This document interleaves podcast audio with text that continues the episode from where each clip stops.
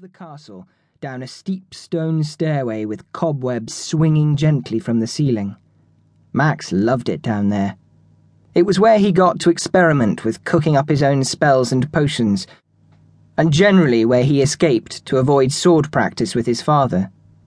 Last week, Sir Bertram had accidentally whacked off a squire's fingers while demonstrating a particularly tricky maneuver, and although Lady Griselda had managed to magic the fingers back on, Max didn't fancy being the next victim. He had a better plan. In under a week, the annual Festival of Magic would take place at Castle Camelot, and Max was determined to have perfected a really spectacular bit of magic for the novices' spellmaking competition. Apart from the prize money of 20 gold coins, winning this might finally prove to Dad that Max was a natural wizard who should forget about knight school and concentrate on spells. So far, Sir Bertram had resisted all Max's pleas, insisting that he just needed to try harder and he'd make a very decent knight. But Max didn't like horses at all, and the last time he had tried to skewer the practice dummy with a lance, he had almost skewered Sir Bertram instead, who was standing twenty yards away.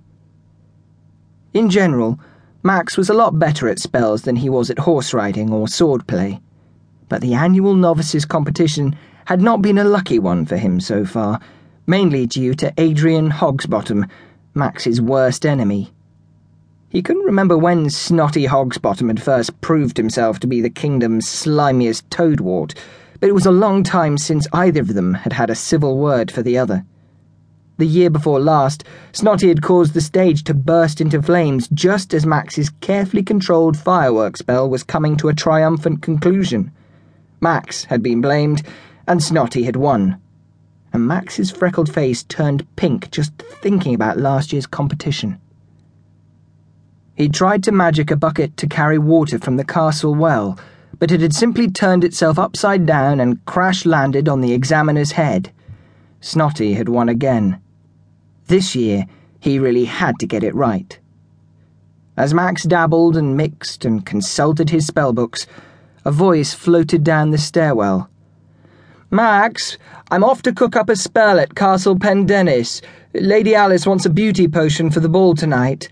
Dad's at the round table meeting, but Mrs. Mudfoot will keep an eye on you. Yeah, okay, called back Max, concentrating as he added a scattering of silver dragonfly wings to the cauldron and watched blue steam rise up to the ceiling. Mrs. Mudfoot was the castle cook she had twenty chins and twice as many hairy warts, and was always looking for an excuse to put Max in one of her cooking pots and make him into a tasty stew.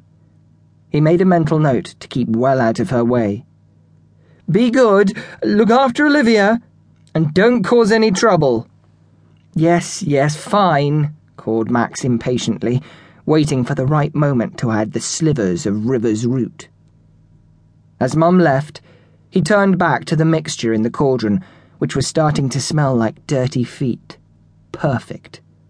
As he added the slivers one by one, he didn't notice Olivia creeping down the stone stairs to lurk in the darkest corner of the cellar. When the last sliver of river's root had been added, the mixture turned purple and started to smell like buttery crumpets. Yes. Max punched the air, then looked at the spellbook again. Now it's just the snail's toenails. He looked around the room for the jar and spotted a shadow in the corner by the shelves. It looked suspiciously like Olivia. Max moved a bit closer. It was Olivia. Olivia, what are you doing here? I told you to leave me alone this morning. You're asking to be spelled. Yeah, right, said Olivia, unimpressed. Like last time? When you tried to make my nose grow longer and all that happened was I sneezed twice? Big scare, Max. Max narrowed his eyes.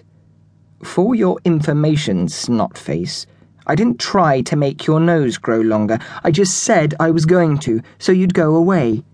But this time, I really will turn you purple if you don't leave me in peace. Well, I don't think that would be a very good idea, seeing as Mum said you had to look after me. And besides, I thought you said something about needing snail's toenails to finish the spell? Olivia held up a dark blue glass jar.